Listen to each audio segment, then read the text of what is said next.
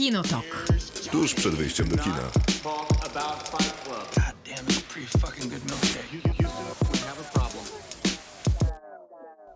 Krzysztof Majewski, Miłosława Bożek. I Maciej Stasierski. to jest Kinotok. Zapraszamy na rozmowę o kotach. Nie będziesz miauczeć? Miau. Drakuli? Nie będziesz syczeć? Okej, to było dziwne. Będzie też śmietnik, a w śmietniku soku z masłem orzechowym, osierocony Brooklyn, Cod Dedala, Deerskin i tyle. Kinotok. Film. Film nazywa się Koty i prawdopodobnie powiedziano na jego temat wszystko, co złego dało się powiedzieć na temat filmu.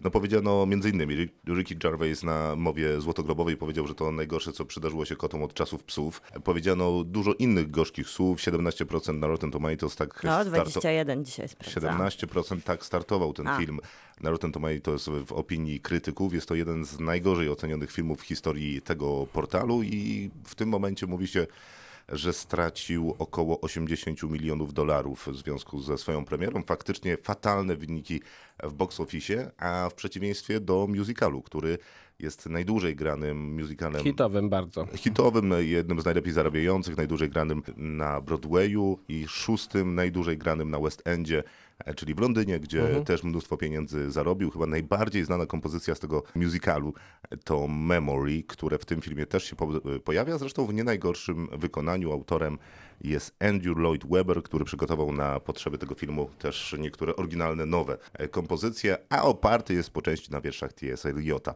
No i to tyle w ramach wstępu. I tak, Maciek wyszedł z kina. Tak. Ile No, wytrzymałeś? Przyznaję się, no nie wiem, nie patrzyłem na zegarek. Wydaje mi się, że około godzinę zegarek, z świet- kawałkiem. Nie patrzyłeś na Nie zegarek? tak, czy bo tak się świetnie bawiłem, że aż wyszedłem. Nie no, chyba około godziny z kawałkiem małym wytrzymałem. Obsada tego filmu jest znakomita. Jest imponująca. Mhm. James Corden, Judy Dench, Jason Derulo, Idris Elba, Jennifer Hudson, Ian McKellen, Taylor Swift, Rebel Wilson i wiele, wiele innych osób. I to jest dosyć ciekawe, że kiedy przeglądałem obsadę tego filmu, no to są wymienieni ci wszyscy, których wymieniłem, natomiast nie jest wymieniona główna bohaterka. Tak, bo główna bohaterka jest y, debiutantką. Jest baletnicą. Jest tancerką baletową, tak. Dokładnie. I to zresztą bardzo wziętą, która została zaangażowana do tego filmu właśnie dlatego, że ma no, pewne umiejętności taneczne większe niż pewnie większość aktorów. Co jest dosyć interesującym wyborem, biorąc pod uwagę, że największym problemem tegoż filmu, który opowiada bardzo prostą historię, bo otóż mamy... O, Powiedz nam jaką, właśnie ja się bo jestem bardzo ja nie ciekawa, wiem. jaką on historię No opowiada. jest tam przecież taka prosta fabułka, że jest grupa kotów, która ma... Chcę przejść na jakąś inną stronę, czy uzyskać jakiś wyższy status, tak? Czy, no, przeżyć reinkarnację. Mm, czy coś takiego, no. Najprawdopodobniej. Jakieś takie Mhm. bardziej niebiosa chyba ich dotyczą niż reinkarnacja. i, No wybie- I wybrać ma ich do tego Judy Dench, postać grana przez Judy Dench, Tak, tak? czyli wyrocznia, Nestorka, trudno powiedzieć jak to z nią jest. Pierwszy raz grała Stara tę kotka. postać kobieta, wcześniej zawsze to był mężczyzna Tak we jest. wszystkich możliwych adaptacjach, a Judy Dench w oryginalnych Kotach na West Endzie oczywiście 45 lat temu występowała, bo jak żeby inaczej. Więc być może to jest właśnie ten powód, dla którego zgodziła się w Kotach e, wystąpić. No i A tyle. co z innymi? Jak oni się zgodzili na to? Sekundę, to skończmy z tą fabułą, która jest faktycznie taka, że jest Judy Dench jako ta wyrocznia i są koty, które są pokrzywdzone i mają skomplikowane życia i każdy z nich jest inny i każdy z nich zostanie przedstawiony, sam się przedstawi muzycznie i tanecznie w tymże filmie, no a ten, kto najlepiej zaśpiewa i zatańczy historię swojego życia, tego Judy Dench wybierze, żeby właśnie w te, no nie wiadomo, czy w reinkarnację, czy w Jakieś niebiosa. niebiańskie, tak. Coś tam dobrego na nich czeka. Miska mleczka to na pewno. Jak się zgodziła cała reszta? Trudno mi powiedzieć. Y, Jak zgodził się Sir Ian McKellen? Nie mam bladego pojęcia. Taylor Swift jeszcze mogę zrozumieć, bo ona chyba Tak. wypuściła jakąś, jakiś merchandising związany z No kotami. i chyba też piosenkę napisała Tak, tak, specjalnie do tak. filmu. Piosenka była nominowana do Złotego Globu zresztą. But at least you have beautiful ghosts.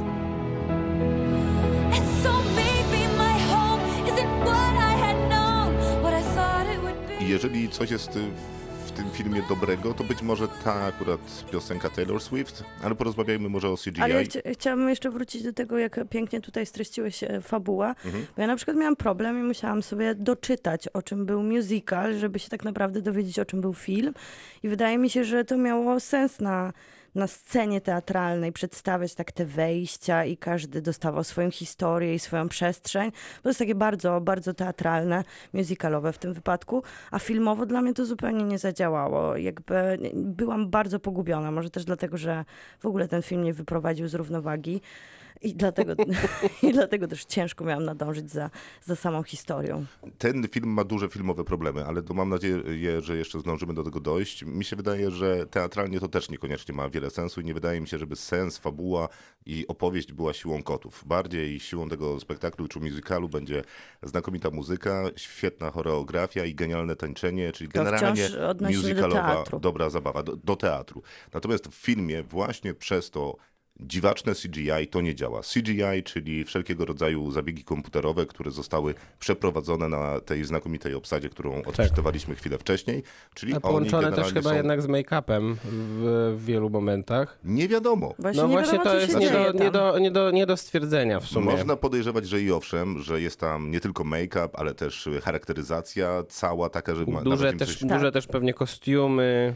No właśnie, a nawet jeżeli są to kostiumy, to one wyglądają trochę jak wyciągnięte z mojej szafy, wiesz, Krzyś lat 12, jego No kostium tak, kotka. na przebieranie się, tak. I przez Cosplayowo to bardzo. te postaci, nawet ta baletnica, która jest z definicji baletnicą, traci w ogóle jakikolwiek powab. I dalej, tak jak już wcześniej o tym ty nawet zauważyłeś i to widać w filmie, koty noszą czasami ubrania, co jest absurdem, bo... A czasami nie noszą. A czasami nie noszą, a największym absurdem jest moment, kiedy jedna z kotek rozpina swoje futro i dopiero pod nim ma ubranie, co już jest takim momentem, w którym naprawdę, kiedy już ci się wydaje, że ten film bardziej cię nie zaskoczy, jest wow. Trochę dziwne, kiedy kot ściąga z siebie skórę kota, to trochę tak jakbym nosił na sobie skórę Maćka i czasami ją rozpinał, jak mi jest za gorąco. Tak samo dziwiło mnie nie, Albo część nas chodziłaby naga, część ubrana.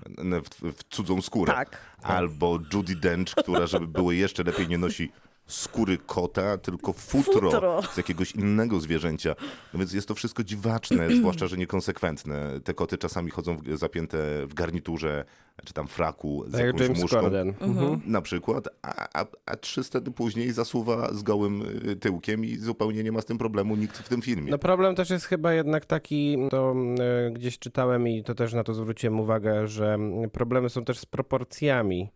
Niektóre te koty wyglądają jakby były olbrzymie, niektóre wyglądają jakby były strasznie małe. Na przykład w kontekście tej sceny z Jamesem Cordenem, w której oni, w której oni przeglądają co, zasoby, że tak powiem, śmietników, które te wyrzucone śmieci wyglądają tak, jakby były zdecydowanie za duże, a w następnych scenach zdecydowanie za małe w kontekście tego, w jaki sposób wyglądają te koty. Znaczy te koty faktycznie ze skalą mają olbrzymi problem i to się to widać nawet w ramach jednej sceny, żeby nie powiedzieć jednego ujęcia. Względem siebie jeszcze wypadają w ramach jednego ujęcia dobrze, ale w ramach scenografii już zupełnie No fatalnie. Tak. Mhm. Bo jest to scena przecież y, balu, kiedy po raz pierwszy spotykają się z Judy Dench, czyli Nestorką Wyrocznią i kiedy tam tańczą, wyglądają jakby byli takiej wielkości ludzi. Natomiast chwilę później, kiedy idą po szynie kolejowej, zmierzając do Big Bena, no wyglądają jakby były wielkości, no może trochę większych myszy, ewentualnie Tak. jakichś szczurów.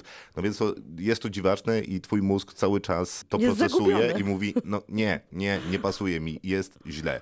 Tom Hooper jest reżyserem tego filmu, czego nie powiedzieliśmy. Dosyć ciekawa rzecz. Żyjemy w bardzo nowoczesnych czasach i współcześnie można zrobić coś, czego na taśmie absolutnie nie dało się zrobić. Cztery dni po premierze tego filmu w Stanach Zjednoczonych studio filmowe wysłało poprawki do CGI i uploadowano nowe, wgrywano nowe decepy na kinowe rzutniki, czyli te ostateczne cyfrowe kopie, które są wyświetlane w kinach.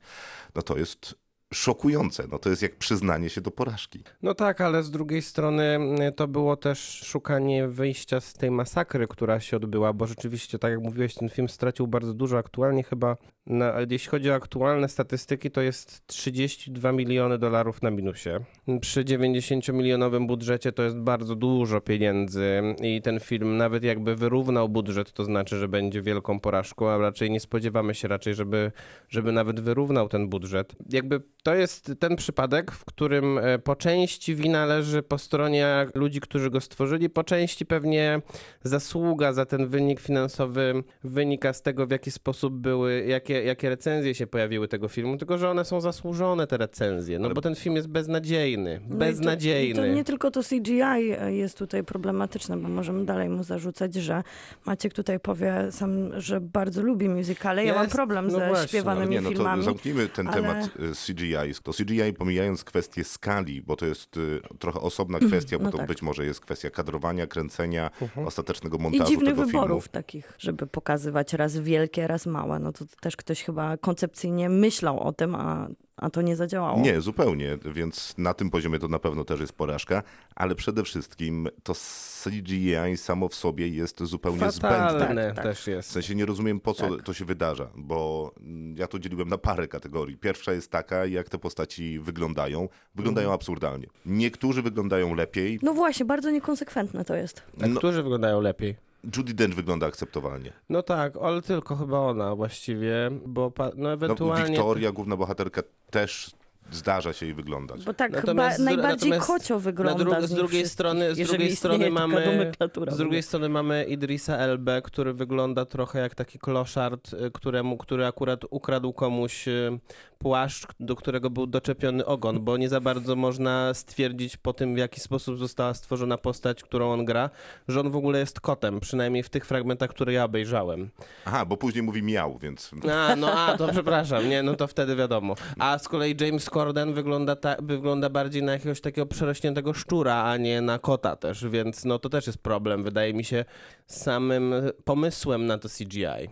CGI aktualnie, mimo że jest fantastyczne i potrafi zrobić bardzo dużo, bo zrobiło Króla Lwa, gdzie animacja naprawdę rzuca na kolana, to jego problemem jest to, że nadal nie jest idealnie płynne. Nie ma wdzięczności, którą ma tancerka czy, tancerz. Nie ma subtelności, nie ma tej lekkości tańczącej Nie no, widać komputer wtedy. No właśnie. Po prostu. Więc mamy z jednej strony ten problem, z drugiej proble- y, strony ten problem, że i tak próbujemy przerobić koty na ludzi, więc y, ich y, taką naturalną zwinność czterołapną w tym momencie tracimy. Wychodzi z tego porażka. No nie interesuje mnie specjalnie ta choreografia, która być może nawet byłaby ciekawa na tańczących aktorów, ale na to tańczące CGI patrzy się bardzo źle. A to jest, To wa- takie- to, to jest właśnie, to nawet nie jest tańczące CGI, bo to jest takie tańcząco-aktoro CGI Tak, tak, jednak. właśnie, bo to jest... I, I to jest chyba główny problem, bo jeżeli by, jeżeli by pójść w, w stronę taką, jaką poszedł Król Lew, czyli zrobić pełną animację z tego, i zostawić tylko ewentualnie te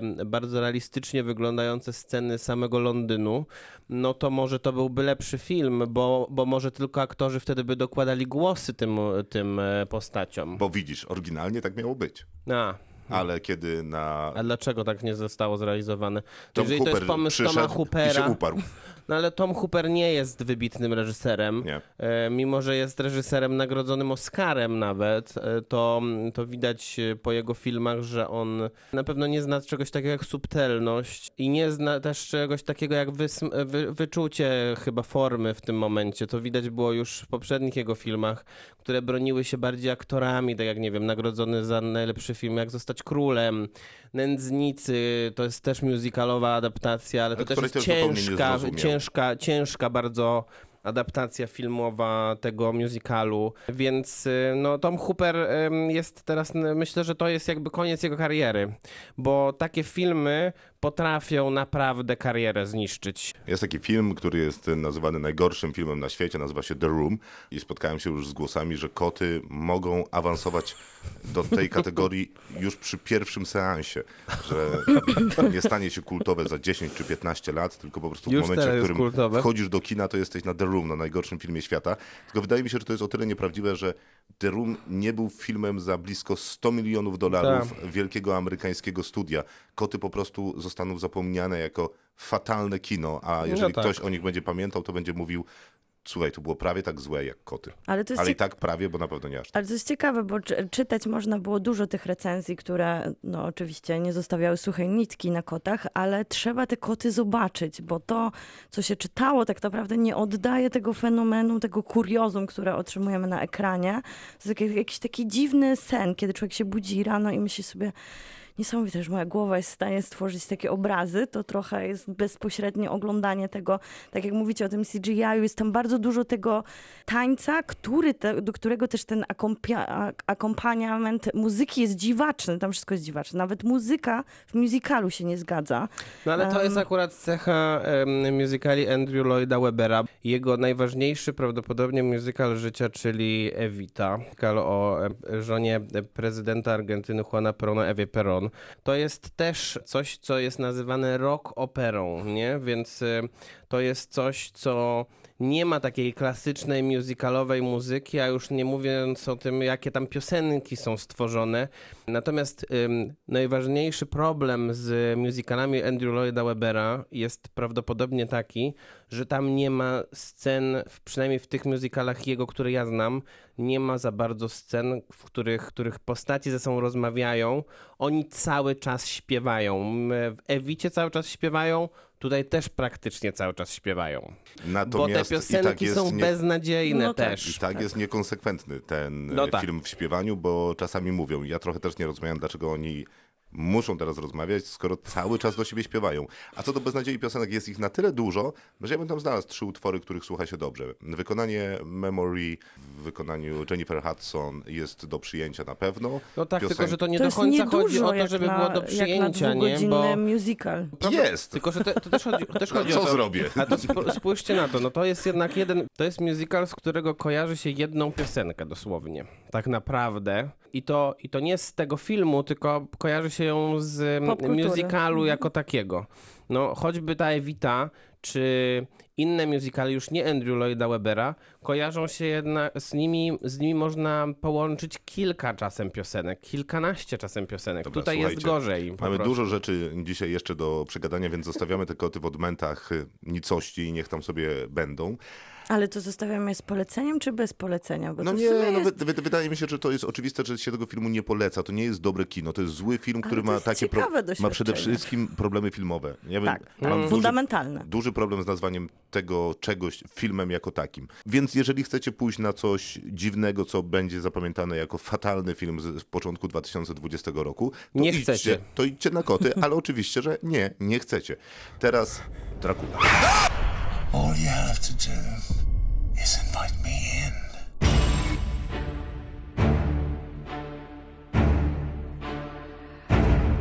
Mamy z, za sobą premierę, taką mocno promowaną, bo wszędzie można było zobaczyć plakaty, niektóre bardzo pomysłowe, jak e, pokazał nam internet. To mniej w Polsce, a bardziej w Wielkiej Brytanii.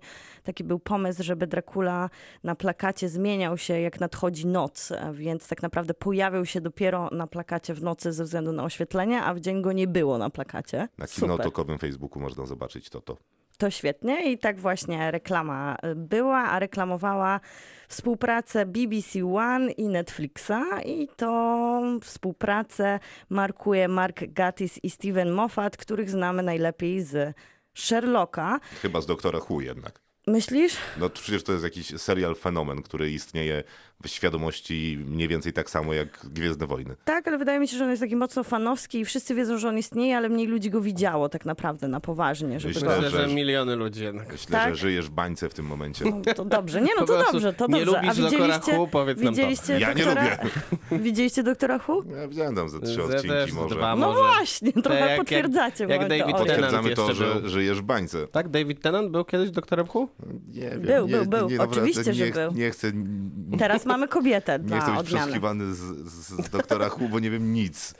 No to dobrze, Doktor Who i Sherlock, ale tutaj chyba bardziej Sherlocka e, odnajdziemy w Drakuli, bo w Sherlocku ten pomysł e, już e, tych dwóch showrunnerów sprawdziło, czyli trochę takie odnowienie znanej nam formuły i zabawa, zabawa tą literaturą, która, no, która też była w kinie później, ale w bardzo często idealnie przepisany sposób i tutaj chłopaki postanowiły to napisać trochę od nowa, co świetnie im idzie w wypadku dwóch odcinków, gdzie tak naprawdę jest najwięcej starego, trochę gorzej w wypadku trzeciego odcinka, gdzie najwięcej jest takiego ich trochę wizji Drakuli. No ale zacznijmy też od tego, że tu mamy 90-minutowe trzy odcinki, czyli tak naprawdę 4,5 godziny Czyli dokładnie filmu. jak pierwszy sezon Sherlocka. Dokładnie jak pierwszy sezon Sherlocka. Mamy No Klausa... zapowiada się, że będzie jednak zamknięte chyba. Tak, tak, nie, nie ma być kontynuacji. Tak samo się zapowiadał Sherlock. No to prawda. Chociaż tutaj chyba z tego, co twórcy już od początku mówili i z tego, co teraz Netflix trochę mówi, nie zapowiada się na kontynuację. Jasne, jasne. To prawda, jak Netflix zobaczą, tak często Jak, zobac- mówi. jak Jak zobaczą zobaczą wyniki statystyki, oglądalności, to stwierdzą, to- o, to może jednak ta scena, ta scena i tak nie została zakończona w taki sposób od, konkretny, możemy więc może jednak zmienimy coś. Coś A ta kobieta to ona w sumie... A dobra, będzie żyła. Dokładnie. Ale wiecie, też nie musi, nie musi ona, tutaj trochę spoiler poleciał, ale nie musi to być, nie musi Nie- to nie- być kontynuacja, może to być przecież jeszcze spin-off albo reboot, albo wszystko, co miało Albo miejsce wcześniej, albo z crossover. boku, albo Obi-Wan crossover, dokładnie. Kenobi kontra Dracula. Więc wszystko jest możliwe. No tak, więc mamy te trzy odcinki i Klaus Bank w roli Drakuli i Dolly Wells mu towarzyszy jako, uwaga, Agata Van Helsing. I to jest świetny duet, który naprawdę, no myślę, że też dla mnie tutaj jednak e, Dolly Wells wygrywa na całą serię. Niesie ten serial przez taki element humorystyczny, który Ale pojawia sekundę, się... dwa słowa o tym, jak Dobra, ten serial jest tym, czym bo on opowiada. faktycznie w pierwszym 90-minutowym odcinku i jeszcze w drugim jest taki bardzo bramostokerowy, Tak. czyli opowiada taką dosyć znaną historię w tej znanej formule. Przyjeżdża prawnik do Zamczyszka, Zamczysz, Zamczyska. Zamczyska, Zamczyszka, Zamczyszka. Bo to jest y, w Rumunii Więc tam są Zamczyszka. W Transylwanii są Zamczyszka, jak wiadomo, jest tam hrabia Dracula. Chłopaki się poznają i jakoś sobie ze sobą y, żyją. Szybko pojawia się postać Agaty, czyli właśnie wspomnianej przez ciebie Agaty Van Helsing, która jest zakonnicą i która jest, y, nie ma kapelusza i wielkiej kuszy, bo tak kojarzymy rodzinę Van Helsingów, którzy biegają za wampirami. No nie wiem, to zależy gdzie, bo jednak... Znaczy e, chwilę później już ma. W filmie Francisa Forda Coppoli to był jednak Anthony Hopkins i to był już stary profesor, który miał uratować Świat. rodzinę Jonathana Harkera, minę i tak dalej i potem świat w całości przed przybyciem Drakuli, ale on się pojawia dopiero jak, jak bohaterowie już znajdują się w Londynie, więc to różne są jednak interpretacje tej historii. Bardzo wielu aktorów grało Drakulę na przestrzeni lat, e, nie wiem, Bela Lugosi, Christopher Lee, Christopher Lee, 52 role Drakuli, wampira i księcia ciemności w ciągu Bela Lugosi też kariery. chyba samym Dajcie wampirem spokój. często bywał, takim najbardziej Jeszcze- kultowym. Nie wiem, ja jestem w klubie Sir Christopher Lee. Tak, jestem Bella Lugosi. A, no, a w filmie Francisa Forda Coppoli oczywiście Gary Oldman zagrał Drakulę właśnie. No dobra, i tyle. Trzeci odcinek jest y, osadzony współcześnie, co jest y, też ciekawym zabiegiem. Panowie m, twórcy przyznają, że to im się najbardziej podobała taka myśl w opowieści, dlatego że w gruncie rzeczy to samo robi Bram Stoker w swojej powieści, bo przenosi Drakulę ze średniowiecza do wiktoriańskiego Londynu. I to jest y, mniej więcej ten sam zabieg, przenieść go z tego zamku, przepraszam, z- zamsk, zamsku, Nie, nawet nie Zamczyszku. tak. zamczysku, zamczysku, dziękuję, do współczesnego Londynu. Tutaj, no właśnie, tego Brama Stokera jest dużo, naj, chyba najwięcej w tych dwóch odcinkach, a kiedy 123 lata później się znajdujemy, to już tak dobrze nie idzie, ale też e, czerpanie jest tutaj z mnóstwa tematów i w pierwszym i w drugim odcinku, nie tylko opiera się to na klasyce Drakuli, bo mamy Nie, bo zabawę... opiera się na Buffy. E, troszkę też, na całej popkulturze. Jest bardzo dużo mrugnięcie okiem do wszystkiego, co wokół Drakuli powstało, ale też e, nie tylko do samego Drakuli, do całej, do całej historii możliwej, którą tam można podciągnąć. I to działa, bo pierwszy odcinek w ogóle mi się najbardziej podoba, gdzie w drugim już powoli wpadamy na takie mielizny, które zapowiadały się w tych pierwszych 90 minutach, ale tych mieliz jest później coraz więcej. No i ten trzeci odcinek z takim rozwiązaniem mocno odważnym, no dla mnie się nie sprawdził. Ten finał jakby troszeczkę zmienił cały odbiór trzech odcinków, a szkoda, bo ten pomysł wyjściowy, żeby zrobić właśnie takiego współczesnego, współczesnego Drakule, nawet nie chodzi o czasy, w których jest pokazane, ale te punchliny i to, w jaki sposób on do nas mówi, takim językiem współczesnym, inteligentnym i zabawnym, to super działa. Punchline'y to są takie trafne teksty. Tak, tak jak właśnie tutaj wcześniej zacytowałeś Drakulę, czy takie właśnie jak on tam na przykład mówi, zawsze powtarzałem, że jesteś tym, co jesz. No więc może Znaczy- bardziej gra słów w tym wypadku. Ja się zgodzę trochę i trochę nie, bo e, pierwsze dwa odcinki rzeczywiście są według mnie e, lepsze niż trzeci.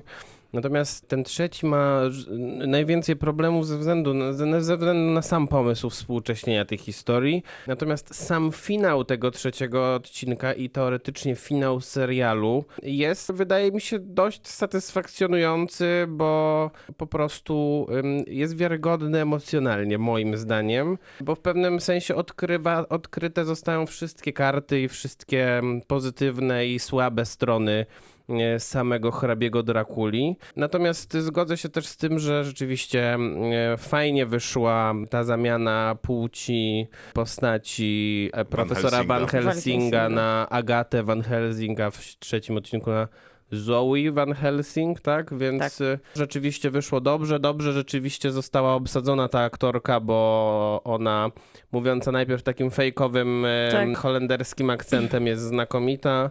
I, Przywołując na noże bardzo z ostatnio. kolei, e, z kolei Benoit Blanc. Tak, Ale jest też- trochę tej takiej właśnie mrugnięcia ale też oka. ten Klaas Bank też jest bardzo dobry jako Dracula, to nie można tego odmówić mu i No, e, ale to są dobrze obsadzone role. On- zupełnie wysiada w tej Dolly. Wells, No tak. to Dolly prawda, Wells. to tak, prawda. Tak, zwłaszcza ona w tym pierwszym odcinku, kiedy jest taka ciekawa i dzięki temu daje nam dużo odpowiedzi trochę na historię dla Drakuli w taki, taki fajny, niewinny i naiwny zarazem sposób, ale inteligentny i błyskotliwy. Ona ciągle go prowokuje. Ale też ona ma na przykład lepsze te punchline niż on. on no tak, ona on ma lepiej do, on ma napisane mniej te do rzeczy. zagrania. Ona jest bardziej komediowa niż on. on jest, Dracula jest na poważnie, niezależnie od tego, jak... nie przesadzałbym, że jest na poważnie. No, ale, ale- bardziej na pewno na Bywa na poważnie niż poważnie. Agata Jednak Van z drugiej strony nie wyobrażasz sobie, żeby w jakiejkolwiek adaptacji Drakuli Dracula mówił, mówił do Jonathana Harkera Johnny, więc no to, to już samo w sobie wprowadza pewnego rodzaju klimat. No. Co do trzeciego odcinka, to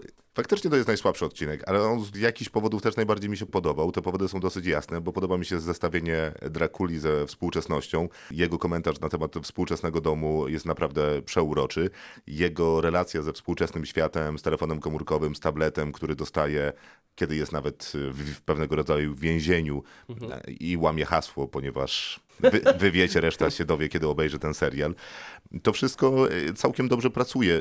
Wydaje mi się, że najsłabsza jest e, ta historia opowiedziana, ponieważ twórcy chyba chcieli nadać jej trochę takich mocniejszych tonów, opowiadać o tym, że współczesna młodzież czy współcześni ludzie. Tak, To jest najsłabszy To element i przez to... y, Ostatnia myśl, że współcześni ludzie mają wszystko za sprawą telefonów komórkowych, internetu i współczesnego życia i ostatnim, czego nie mają, jest śmierć. No i tego rodzaju myśl, być może niezła, nie pracuje tu na Tak, a poza to- tym to, to strasznie sztucznie wychodzi, bo to jednak jest ten ostatni element e, Brama Stokera, którego nie było, czyli trzeba było wprowadzić jakąś postać Lucy.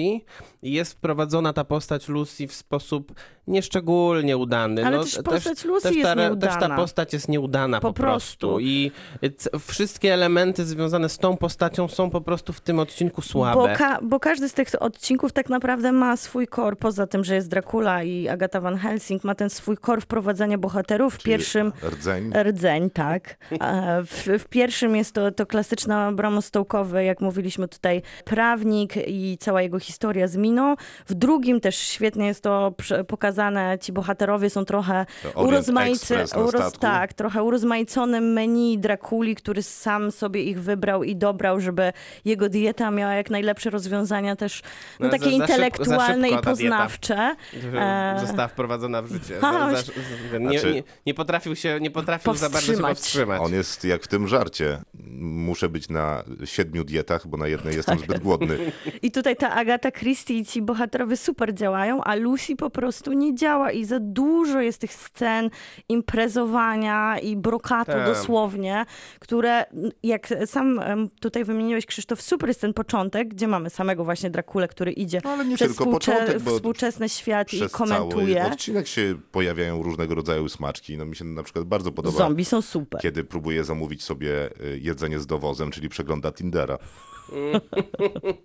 No tak, to jest, to są Ale właśnie ta Lucy jest tym elementem, który, który zupełnie psuje tutaj. No i gdzieś też ta końcówka, ja, nie, no, rozumiem, że tutaj będzie broniona, ale mnie nie do końca wyczerpała. Ta, ta, chciałabym więcej tam konfrontacji pomiędzy Agatą, e, no, w tym wypadku Zoe i Drakulą i trochę takiego soczyściejszego finału w opcji mówionej, czyli że ten taki wyczerpujący ostatni prolog rok powinien być bardziej, bardziej z pazurem.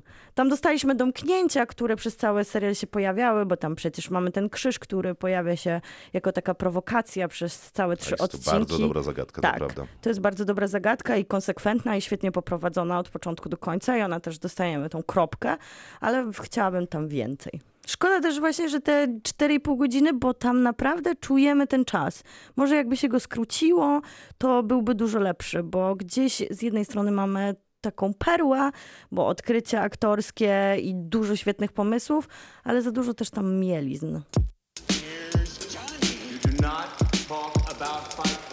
Kinotok. Film.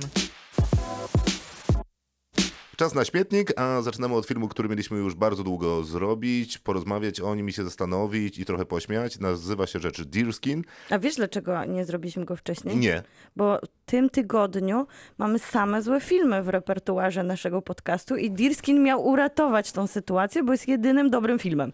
nie, no nie mamy samych złych Nie, filmów. no te ze No świetnika jak? są nie mamy najgorsze. Koty i Sokoła. I jeszcze mamy później dwa kolejne filmy. A, solidne filmy no w śmietniku dobrze, się no to- okazało, że no mamy. To dobrze. Bo śmietnik nie jest pejoratywny, przypominam. E, A Deerskin to film reżysera Morderczej Opony, czyli filmu, zdaje się, że kultowego. Nie wiem, Kultowego, możesz Krzysztof Tak powiedzieć. twierdzi przynajmniej kino Nowe Horyzonty. Nie, tak twierdzą wszyscy, którzy zobaczyli ten film. Ja uważam, że to jest kultowa produkcja, Ja ponieważ zobaczyłem ją lata temu gdzieś na jakimś tam pokazie i od tamtego czasu uważam, że jest naprawdę super. Quentin Dupieux nazywa się reżyser. Bywa też, że ten reżyser jest y, DJ-em, jest y, na pewno artystą wizualnym, bo zrobił mnóstwo różnych ciekawych rzeczy, między innymi klipy do swoich piosenek, czy też produkcji muzycznych. Mister Oizo. Tak, kiedy jest DJ-em nazywa się Mr. Ozio, Quentin Dupieux jako reżyser. częsty gość e, filmowo też Nowych Horyzontów. Tak. Wszystko I się... American Film Festival. Nawet bardziej. Mhm, I tak. tam zresztą, jeżeli chodzi o Wrocław, była premiera, być może nawet polska, Deerskina. Nie, na Dirskina Nowych była na Nowych Horyzontach. Horyzontach. A, naprawdę? Tak. A to jest ich dystrybucja w ogóle, czyli Tak, stowarzyszenia, stowarzyszenie. albo Mhm. ewentualnie Gutek Film, bo oni teraz na zmianę dystrybuują. Opowieść jest prosta jak konstrukcja cepa. Jest kurtka, która chce być e, Jedyna. pierwszą kurtką, nad, która rządzi kurtkami. A nie jedyna? Nie, no dobra, jedyną. Jest ale facet, chciałem który to przejść jakoś. Rozumiem, na że Władcę Pierścieni. evil, taka, I taki facet, który villain. jest opętany chęcią posiadania tej kurtki i wszystkiego, co em, Przypomina tą jest kurtkę. z tego samego materiału. Jean Dujardin. którego dopiero co oglądaliśmy w Oficerze i Szpiegu, gdzie też chodził w bardzo charakterystycznej kurtce i ja po prostu nie mogłem. Więc jeżeli jest taka możliwość, żebyście obejrzeli najpierw Oficera i Szpiega, tydzień temu o nim rozmawialiśmy w podcaście, a później Deerskin, o którym rozmawiamy w tym tygodniu, to naprawdę nic lepszego w kinie was nie spotka. Ale też dzięki temu zobaczymy, jak to jest wspaniały aktor, bo to są zupełnie dwie różne role i świetnie mu to wychodzi w obu wypadkach. To prawda, on mi się kojarzy jak y, taki w tej y, roli w Deerskinie, jak taka trochę postać z Quentina Tarantino. Tak. Zresztą ten film ma w sobie jakiś taki ton opuszczonego bezludzia z bardzo specyficznymi postaciami. Takiego westernowego elementu. Ta, tak, ale generalnie takich filmów lat 80., czy 60., 70., czyli z jednej strony kultowe, ale z drugiej strony są to filmy kung fu, są to westerny, jest to dużo kiczu kampu, ale generalnie dobrej rozrywki. I tak jest trochę ten film, tylko jest A bardzo... poza tym jest krótki ten film i to jest 77 bardzo minut. duża jego zaleta, bo, ta, Tak. bo, ta, bo ta formuła mogłaby się bardzo, bardzo zepsuć, Bo jakby można- jeszcze był na mhm. przykład dłuższy o pół Tak, godziny. na pewno, Jasne. bo nie da się opowiadać za długo o kurtce. Nie da się. A A ten film jest idealnie. super świadomy tych wszystkich rzeczy, które powiedzieliśmy przed momentem i sam się z nich y, nabija i sam je zręcznie ogrywa.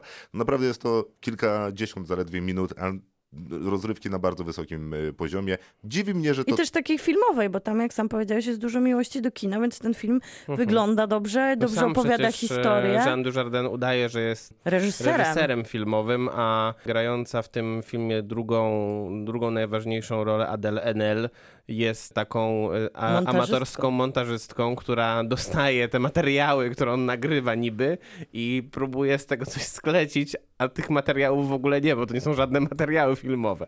To, żeby jeszcze połączyć to ładnie, Adele Enel wystąpiła w głównej roli w filmie Portret kobiety w ogniu, który był na wielu dziesiątkach zeszłego roku i to jest y, kolejne polecenie, bo film zdecydowanie warto zobaczyć. Kinotok. Film.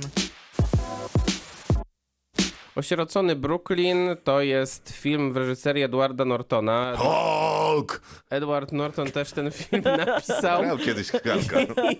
i zagrał w nim główną rolę. Ten śmietnik taką wprowadza taką bardzo luźną atmosferę. Ale to jest Bardzo mi się podoba. Sprawdziłeś po ilu latach to jest jego główna rola? Bo jego dawno, dawno nie było. Edwarda Nortona, No. główna rola? Nie, No. nie sprawdzałem. Ja Myślę, sprawdzę. że jedna z, jedna z jego najlepszych ról od czasu em, jego nominacji do Oscara za Birdmana, więc trochę lat rzeczywiście minęło od tego czasu, kiedy Edward Norton cokolwiek zagrał. Niesamowita obsada jest w tym filmie, bo poza nim też Alec Baldwin, Willem Dafoe, Bobby Cannavale, kto tam jeszcze? No, To dlaczego tak mało o tym filmie słychać? Bo ten Jak film... mało. Ja prawdopodobnie słyszałem już o o tym Tak? filmie Mi wszystko. się wydawało, że nigdzie się nie Ten, reklamuje. ten, ten film ma jeden problem. Ten film pokazuje to, że rzeczywiście Edward Norton jest znakomitym aktorem i niestety nie aż takim znakomitym scenarzystą i reżyserem, bo em, problemy polegają na tym, Nie, no ale sekundę. no, Wymieniłeś tę znakomitą obsadę, ale nie powiedziałeś, że w filmie gra Bruce Willis? bo w filmie gra Bruce Willis przez pierwsze 5 minut. Ale w filmie jest Bruce Willis. Dobrze, przepraszam. Br- br- Jeszcze Bruce Willis gra w tym filmie, żeby, żeby dopełnić tutaj Dziękuję. formalności. To jest taki przypadek trochę filmu, który jest trochę za długi i ma troszkę za słabą intrygę, żeby, żeby zapełnić te dwie prawie i pół godziny. Natomiast z drugiej strony ma taki niesamowity urok wynikający po pierwsze z tego, jak dobrze jest rzeczywiście obsadzony, bo poza Nortonem rewelacyjną ma tutaj rolę Alec Baldwin. Sekunda, ale powiedzmy, że Norton być może ma taką dobrą rolę, dlatego że jego postać y, też jest dosyć specyficzna, bo ma zespół Tureta. To prawda. Czyli ten, który prawda. zmusza do wypowiadania trochę niekontrolowanych słów w niekontrolowanych momentach. Tak, to prawda i to jest, mm, i to jest wygrane dosyć, dosyć wiarygodnie. On też właściwie za każdym razem, jak poznaje nowe osoby, to informuje o tym, żeby przypadkiem nikt nie był, nikt nie był bardzo zaszokowany tym, że zacznie jest- zaraz rzucać jakimiś przekleństwami na ale niego. jest detektywem w amerykańskim filmie, to zespół Tureta oni mają wszyscy. To też, może na tak, to też można powiedzieć. On nie pali papierosów za dużo, to jest nietypowe dla Ale chodzi w. Fedorze i Prochowcu. To prawda. Zresztą odziedziczonym tutaj będzie spoiler po, po ginącym w początkach filmu Bruce'ie Willisie, bo wokół śmierci Bruce'a Willisa jest oparta ta, ta cała intryga fabularna. Tak jak powiedziałem, najważniejsze jest to, że po pierwsze jest w tym filmie strasznie dużo fajnej muzyki. Jest oryginalna ścieżka dźwiękowa kompozytora Daniela Pembertona, między innymi twórcy muzyki do niektórych filmów ostatnich e, Gaja Ricciego. Maciek, fantastycznie, ale błagam, powiedz mi, o, o czym jest ten film. Ten film, jest, no, ten, no właśnie, właśnie, właśnie staram ci się powiedzieć. Przez Film, muzykę Pembertona? nie no, bo e, powiedziałem wcześniej, film e, nie ma faj, nie ma takiej super interesującej fabuły. Ta fabuła z jednej strony jest bardzo skomplikowana, bo z tej śmierci postaci granej przez Bruce'a Willisa wynikają, wynika z jednej strony wątek czarnoskórej mniejszości w Nowym Jorku, z drugiej strony wątek związany z urbanistyką i z, koń- zniszczeniem slumsów w Nowym Jorku. Tą całą intrygą e, jest związana postać, którą gra Alec Baldwin. Ten film wygrywa klimatem. To jest troszkę tak jak z filmami e, George'a Clooney'a. On nigdy nie był jakimś wybitnym reżyserem, ale zbierał wokół siebie ludzi, którzy potrafili, potrafili te filmy doprowadzić do, do wysokiej jakości ze względu na to, w jaki sposób była tworzona w nich atmosfera, albo w jaki sposób rzeczywiście byli poobsadzani. Tutaj są świetnie obsadzeni, jest świetna muzyka. Przepięknie wygląda Nowy Jork w kamerze Dicka Poupa, t- kolesia, który dużo razy współpracował m.in. z Mike'em Lee. Dla samej tej atmosfery warto na ten film pójść. No i dla Aleka Baldwina myślę, że głównie. Kinotok. Film. To za nami premiera Soku z masłem orzechowym. Dosyć taki mało chwytliwy tytuł, ale cóż zrobić? No da, akurat daj spokój. Nie, no akurat Trudno tytuł- o bardziej akurat- chwytliwy tytuł. Akurat Jak- tytuł ja chwytliwy, cały, cały film nie jest chwytliwy, a tytuł jest chwytliwy. Nie, problem z tym tytułem, ale to dobrze, że go bronicie. Soku z masłem orzechowym, Shia LaBeouf, a twój ulubiony aktor Ja Krzysztof. nie mogę. Ile jeszcze? Dakota Johnson. Widzimy też przez chwilę tutaj Tomasa Hadena Churcha. No i taka historia, dzisiaj też o tym z Maćkiem dużo rozmawialiśmy, jak jechaliśmy na program, że żałujemy, że mamy takie filmy w dystrybucji polskiej, które sprowadzają, e, przynoszą dla widza filmy niezależne, takie sundance'owe, można by powiedzieć, takie American Film Festival, tą małą Amerykę, takie mądrzejsze, ale czulsze kino. I jakoś tak kiepsko wychodzi z tymi wyborami, jeżeli chodzi o dystrybucję, bo Sokół właśnie jest tego przykładem, że mamy kino, które się reklamuje jako fajne i niezależne kino, które pewnie na American Film Festival nie zobaczylibyśmy, bo to jest takie kino bardzo średnie. I z jednej strony wydaje mi się, że ono jest w dystrybucji dlatego, że ma być to taki film, który jest dla każdego widza, bo jest to czuła historia, trochę romansu, braterski film, a z drugiej strony nie wydaje mi się, żeby poszli na to ludzie poza tym her- hermetycznym gronem ludzi, którzy chodzą na filmy niezależne, więc im by się należał trochę lepszy film. Albo my, No albo my właśnie, no ale my jesteśmy tym gronem, który chodzi na filmy niezależne. hermetycznym gronem. Hermetycznym gronem, więc mamy tutaj opowieść. Jesteśmy hermetyczni, bo serdecznie wszystkich zapraszamy na Facebooka, Instagrama. Mamy tutaj opowieść o młodym chłopaku z syndromem Downa, który postanawia, który tak naprawdę no, nie ma życia. Został porzucony przez rodzinę i mieszka w ośrodku dla osób starszych. To się mówi dom, dla, w domu... Spokojnej starości. W domu spokojnej starości, a chciałby to życie przeżyć, a zwłaszcza chciałby zostać wrestlerem. To jest jego największe marzenie. Ma taką swoją wyświechtaną kasetę wideo, którą w kółko, w kółko ogląda.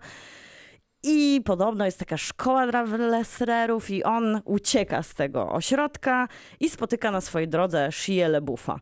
Shia LeBuff w No, no takiej... nie, gorzej się nie da, naprawdę. No, po prostu, nie można byłoby spotkać kogoś ciekawego. Gandalfa.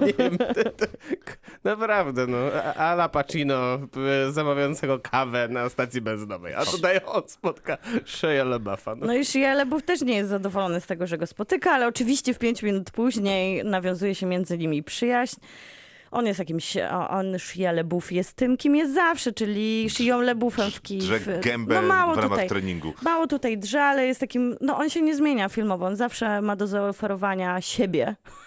Oj, no i wspaniale. To, I tutaj A my oferuje to przyjmujemy siebie. z dobrodziejstwem inwentarza. Jak, jak tu są takie komentarze, od, bo to też trochę jest romans, pojawia się tu też Dakota Johnson, to są takie komentarze od Shia LeBuffa, że pewnie wezwały cię tu moje feromony. Ja myślę, że on tak może rzeczywiście mówić do dziewczyn na imprezę. Tak, i do tego będzie najbli- najbliższą, najbliższą nie, ofiarą, czy jakby to nazwać. Swoich własnych E, feromonów. Akcji mitu pewnie. Sam o sobie. No więc mamy, mamy historię taką czułą, kto, miała być czuła historią o przyjaźni, dwójki młodych ludzi, którzy są zupełnie od siebie inni, taką, przez to też główny bohater jest inny, to tą innością zaraża wszystko wokół siebie, zmiękcza serca. Oczywiście mamy też tu romans, który jest bardzo, bardzo nieudany. Wielki mi żal Dakoty Johnson, że wybiera sobie niekonie, niekoniecznie korzystne role, bo to Ma jest... d- trzy bardzo udane romanse ze sobą. Jakie ma romanse ze sobą? W trzech częściach. Ale ze sobą? Chyba bardziej ze sobą. No sumie przecież nie tak. z tym Jamie Dornanem, no come on. No w sumie tak. Bardziej chodziło mi o za sobą. Ale ze sobą w sumie pasowało do, do jak się nazywał? Ciemniejsza, ciemnie, cie- 50 twarzy Greya. Grey. Coś tam z dokładnie. Greyem. Coś tam z 50 Greyem. twarzy Greya. Dobrze. No i tutaj e, dostajemy film no, nudny i taki bardzo przewidywalny. Na początku jeszcze jest zabawnie i może trochę jest czuło, gdzieś tak do niecałej połowy. No dobrze, ale to skąd zaczynają- wzięły się te wszystkie pozytywne opinie o tym filmie, że to jest takie czułe, mądre, sympatyczne, Bo, przyjacielskie je, kino? bo jest czułe i mądre, tylko mnie, dla mnie jest nieautentyczne, bo na początku jest fajnie, kiedy oni sobie podróżują przez tą Amerykę, ale kiedy zaczynają padać e, takie dialogi o tym, kim jest dobry człowiek, a ty to jesteś na pewno dobry, bo na pewno nie jesteś zły, a Shia Lebów jak zwykle nie wie, czy jest dobry, czy zły, nie może się zdecydować. Powiedzmy sobie szczerze, Shia LaBeouf jest zły. I to jest jakby podsumowanie Ale- całego tego ale filmu jest- i całej jego kariery. On Dziękuję. generalnie jest zły. Ale jest tam dużo takiej czułości, wynikającej chyba z tej narracji tego głównego bohatera, Ja, który ja mam daje wrażenie, nam... że ta opowieść o tym filmie jest jak ten film, bo czasami jesteśmy skrajnie na, na nie, a czasami skrajnie na no jednak jest czuło i sympatycznie. No widzisz, to jest tak jak ja, ja myślę, że to jest tak... Jest czuło i sympatycznie, czy jest banalnie? Jest czuło i sympatycznie i zarazem I jest banalnie. banalnie i dlatego dystrybutorzy wybrali ten film jako kino niezależne, którym nie jest, ale może się podobać szerszej publiczności, bo ma dużo takich elementów, których szuka się w komedii i romansie. Kinotok. Film. Pozwólcie, że zacznę. Czym do diabła ciężkiego jest kod Dedala? Kod Dedala to jest film.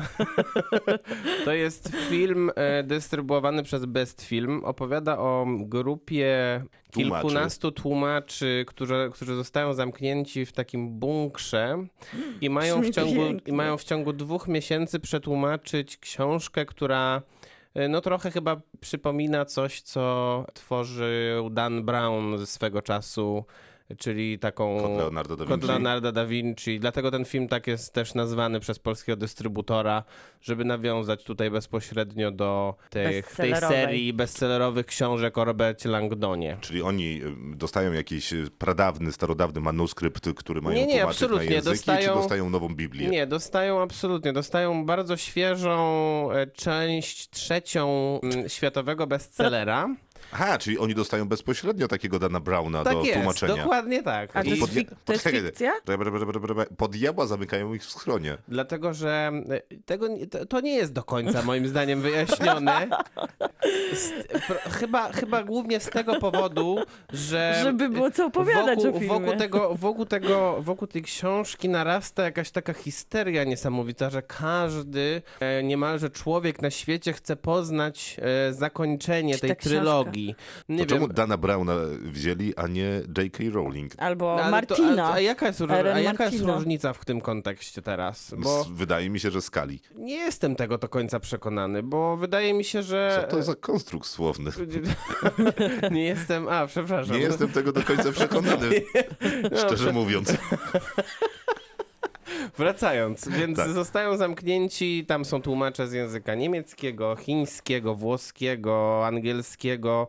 A sama książka jest e, napisana przez jakiegoś tajemniczego autora, który nigdy się nie pojawił przed kamerą, nigdy się nie pojawił też w- podczas żadnego wywiadu i jest postacią, którą, któ- o której nikt nic nie wie, poza tym, że, wydaje, że pisze te książki i przekazuje je do wydawnictwa, które je potem wydaje i tłumaczy. Okej, to się zdarza całkiem często. Elena Ferrante przykładem. Cały problem, kontekst, kon, konstrukt fabularny opiera się na tym, że w pewnym momencie dochodzi do przecieku Ktoś puszcza farbę, i oczywiście. wypływa pierwsze 100 stron Z tego mm, bunkra. oryginalnego, oryginalnego y, jak to się Rękopisu. nazywa? rękopisu. Właśnie, dziękuję. Przepraszam, dzisiaj mój polski jest chyba jakiś taki Czy problematyczny. to jest taka Agata Christie książek w bunkrze? No nie wiem, czy to jest Agata Christie. Bardziej bym Kto- powiedział, że to jest... No jak rozmawialiśmy, że to jest Dan Brown, później, że J.K. Rowling.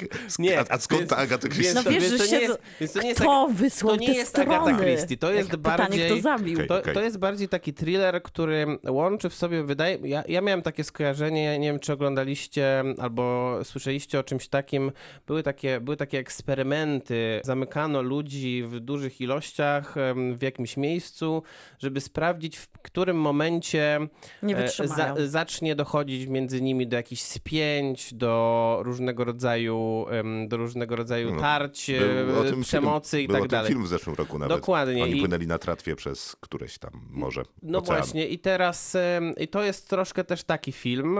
Ten film e, ma dużo słabości, bo on ma troszkę za dużo tych, za dużo ma takich e, narzuconych sztucznie twistów fabularnych i za, za, za długo też wyjaśnia całą zagadkę. Natomiast e, jest bardzo fajnie obsadzony ten film, A bo to się ma- dzieje głównie w sejfie? to się dzieje głównie w tym, w tym schronie, czy jakby tego, w tym bunkrze, jakby tego nie nazwać. Natomiast ma fajną obsadę, bo jest taka rzeczywiście bardzo europejska obsada. Między innymi Olga Kurlenko tam e, gra em, tłumaczkę z rosyjskiego. Alex Lauter, czyli aktor z... em, Olga e, Królenko ostatnio miała świetną rolę we Władcy Paryża. Krzysztof, ja będę sprawdzać, bo jak nie będzie programu, w którym nie wrzucisz tego władcy Par- Paryża, to zaczniesz się martwić. Nie martw się, to się nie wydarzy. Nie wydarzy się, The end, odhaczasz the sobie. end of the fucking world to jest aktor, który gra Tak, chyba tak. w tym serialu główną rolę. Kto tam jeszcze? A jest przewidywalne? W sensie wiedziałeś, jakie jest rozwiązanie zagadki? Nie, szczerze powiedziawszy nie i to najbardziej chyba mi się podobało, że nie było to tak oczywiste rozwiązanie, jakiego się spodziewałem. Super. Czy to jest fajne, czy to nie jest I fajne? to Iść jest do kina? fajne, to Tak? jest fajne, tylko że nie wiem, czy zdążycie pójść do kina, bo już jest mało bardzo pokazów, ale, ale to jest fajne. Kinotok. Tuż przed wyjściem do kina. God damn, it's a pretty fucking good milkshake.